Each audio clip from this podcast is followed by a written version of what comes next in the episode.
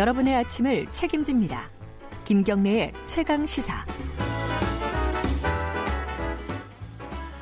가장 핫한 스포츠 소식을 가장 빠르게 전달해 드리는 최강 스포츠. 오늘도 KBS 스포츠 취재부 김기범 기자 나와 있습니다. 안녕하세요. 네, 안녕하세요. 기분 좋은 소식.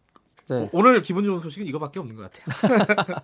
최근에 스포츠가 답답한 소식만 많이 들어요. 저는 예. 정말 올해 들어서 최고 좋은 소식 같습니다. 중국 팀과의 경기 아시안컵 네. 어떻습니까? 자, 우리가 시원한 승리를 거두고 아시안컵 조 1위로 16강에 진출했습니다. 네. 황의조 선수와 어, 김민재 선수가 한 골씩 넣어가지고 2대 0 이겼는데요. 음흠. 다시 한번 중국한테 이 용어 있지 않습니까? 공한증.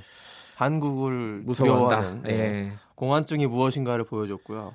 최근에 상대 전적이 최근 두 경기 놓고 보면 1무 1패였거든요, 우리가. 네. 그래서 다시 한번 중국한테 우리의 우위를 음흠. 점할 수 있었던 중요한 전환점이 됐던 것 같고요. 경기 내용은 어땠어요? 이 손흥민 선수가 선발 출전했거든요. 예상을 네. 깨고. 그러니까요. 한 후반전쯤 그러니까 나오지 않을까? 그렇죠. 예. 이 소속팀에서 이틀 전에 풀타임 뛰고 온 선수를 아 설마 벤투 감독이 처음부터 출전시키겠느냐 위기의 상황에서 예. 어, 후반에 투입시킬 것이다라는 예상이 좀 일반적이었는데 네. 예상을 깨고 선발 출전시켰고 네. 아 역시 손흥민 선수가 공 잡을 때마다 이게 아시아 수준보다 한 수 위라는 것은 분명해 보였습니다. world class라는 것을 음. 입증했고 두 골 다 손흥민 선수의 발끝에서 시작된 겁니다. 예, 손흥민 선수가 그 어시스트 두 개를 기록한 것이고요. 하나는 첫 번째 황의조 선수의 페널티킥도 아, 본인이 그렇군요. 유도했고요. 예. 그 다음에 김민재 선수의 후반전 그 헤딩골도 프리킥을 찬 게 이제 손흥민 선수였거든요. 그 그렇군요. 그 발끝에서 나온 것입니다. 음. 어, 정말 대단했고요. 확실히 움직임이 아시아 수준이 아니었다.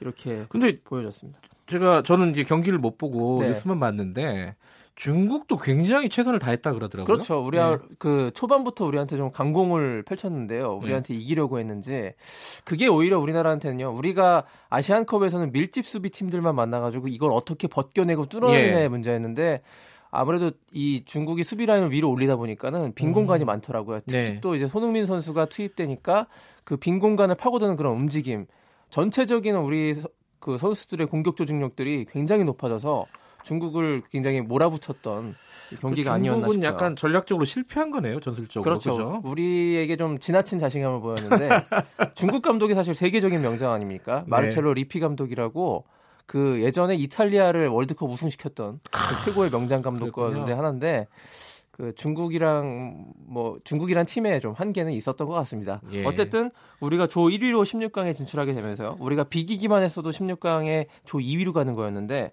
1위로 가게 되면서 가시밭길 대신 꽃길을 가게 됐습니다. 아, 꽃길 네. 어떤 꽃길? 무려 1위를 하게 되면서 5일 동안 휴식을 할 수 있게 됐거든요. 아, 충분히 체력을 보충할 수 있다. 네, 네. 22일 날 이제 16강전인데 밤 10시에 하는데 5일간. 예, 손흥민 선수도 그때까지 충분히 체력을 비축할 수 있었던 거예요. 나름대로 벤투 감독이 이런 것도 계산을 했던 것 같고요. 손, 아 그럼 16강 누구랑 해요? 지금 아직 결정이 안 아, 됐어요. 아, 결정 안 됐어요. 왜냐면요. 음. 지금 조 1위로 가면 또 좋은 게 뭐냐면 다른 조의 조 3위 팀과 맞 붙습니다. 그러니까 아, 1, 2위 팀을 피하게 되는 거예요. 그렇군요. 그래서 음. 우리의 시나리오 상으로 A조, B조, F조의 조 3위 팀 가운데 하나랑 붙는데 이조 음. 3위도 이제 순위가 결정돼야 됩니다. 예. 4개 팀이 조 3위 가운데 4개 팀이 16강에 올라올 아, 수 있는데 아직 모르는 거기서 거군요. 결정되는데 일단 A조는 바레인, B조는 팔레스타인, F조는 오만이나 투르크메니스탄 이렇게 한 네 나라 정도가 우리랑 붙게 되는 예. 이런 시나리오인데 아뭐 저 어떤 팀이 올라오더라도 지금 손흥민 선수가 가세한 우리나라라면 음. 충분히 제압할 수 있고 8강까지 네. 올라갈 수 있다고 보고요. 또 한 가지 소식이 베트남이 예멘을 2대 0으로 이겼습니다. 아, 그렇더라고요. 그래서 박항서 매직이 또 한 번 또 효과를 발휘해서 그러니까 가능성이 있는 거죠. 16강 행이 네. 약간 유력해졌어요. 아하. 이거 내일까지 지켜봐야 되는데 어쨌든 음. 지금 가능성이 굉장히 높아졌습니다. 네. 알겠습니다. 축구 팬들 그리고 이 경기 보시는 분들 굉장히 시원하셨을 것 같고요. 네. 축구 소식 이거는 좀 황당한 뉴스네요. 네. 그 중국에 진출한 최강희 감독이 계약 해지가 됐다고요?